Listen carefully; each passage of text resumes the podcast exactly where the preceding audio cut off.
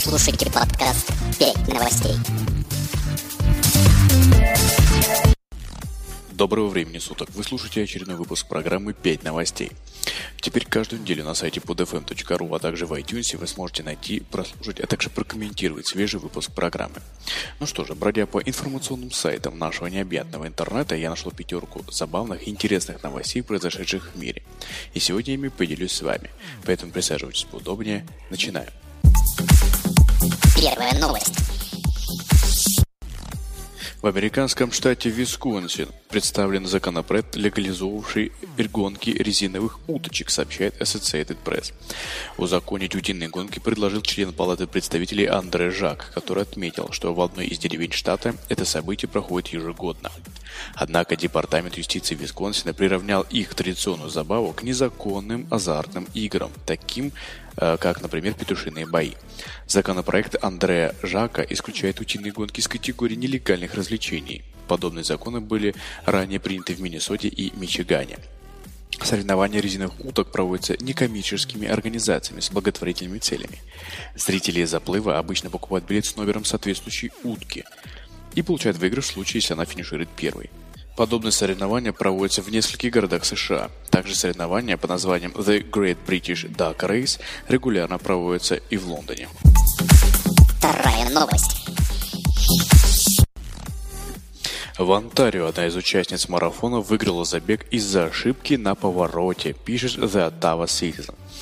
Э, Мередит Фитцморрис, которая планировала пробежать лишь половину дистанции, перепутала повороты и в итоге добралась до финиша.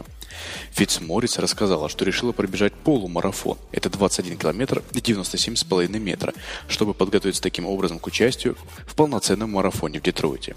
На входе забега она отвлеклась, поскольку слушала музыку. После того, как канадка обнаружила, что бежит не туда, она спросила у представителей оргкомитета, зачтется ли ей финиш, если она изначально зарегистрировалась лишь на полумарафон. В итоге Фитцморец обогнала всех конкурентов и финишировала первой. Она преодолела дистанцию в 42 километра 195 метров за 3 часа 11 минут и 48 секунд. После марафона канадка призналась, что в какой-то момент просто решила бежать и уже не сдаваться. При этом она подчеркнула, что последний километр дистанции дались ей чрезвычайно трудно. Третья новость. В Вашингтоне на 63-м году жизни скончался Пол Карасон по прозвищу Папа Смув, получивший известность благодаря синему цвету кожи. В больницу Карасон, также известный как Синий Человек, попал после сердечного приступа. А, кроме того, врачи диагностировали у него пневмонию, а также он перенес инсульт. А Карасон получил мировую известность после того, как в 2008 году выступил на телевидении, где рассказал о своем недуге – болезни аргероз. А кожа людей, страдающих этим заболеванием, синеет из-за длительного отложения в организме серебра. Карасон начал синеть 15 лет назад, когда пытался излечиться от дерматита лекарствами, которые дали такой необычный побочный эффект. Дорогие друзья, не забываем комментировать новости на podfm.ru, а также в iTunes. Четвертая новость.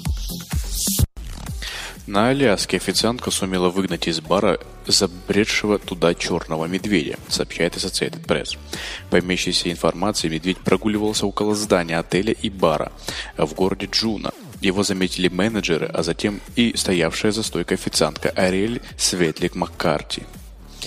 А как только медведь вошел в помещение и направился к бару, девушка закричала на него. «Нет, медведь, уходи! Тебе нельзя здесь находиться!» К удивлению девушки, медведь тут же повернулся и ушел, ничего не тронув баре. Специалисты отметили, что вообще в этой местности подобные случаи довольно редки, однако бывает, что медведи приходят в жилые помещения. Пятая новость. В мадридском метрополитене дверь поезда заклинила из-за кошелька, в котором нашли чек на 2 миллиона долларов, сообщает издание «Эль Монте». Неполадку с дверью обнаружил в среду вечером работник метро. Когда поезд набрали в гараж, выяснилось, что в щели у основания двери нашелся кошелек, который и мешал двери закрываться. Проверяя содержимое кошелька, работники мадридского метро обнаружили водительские права, принадлежащие жителю Калифорнии, несколько кредиток, а также чек на 2 миллиона долларов на имя данного гражданина. Издание отмечает, что кошелек был передан полицией. Вот и подошел к концу очередной выпуск программы «5 новостей». Встретимся с вами после Нового года в обновленном формате. Поэтому, дорогие друзья, Не отчаивайтесь, ждите и надейтесь. Ну что же, а также не забывайте комментировать новости на сайте podfm.ru, а также в iTunes.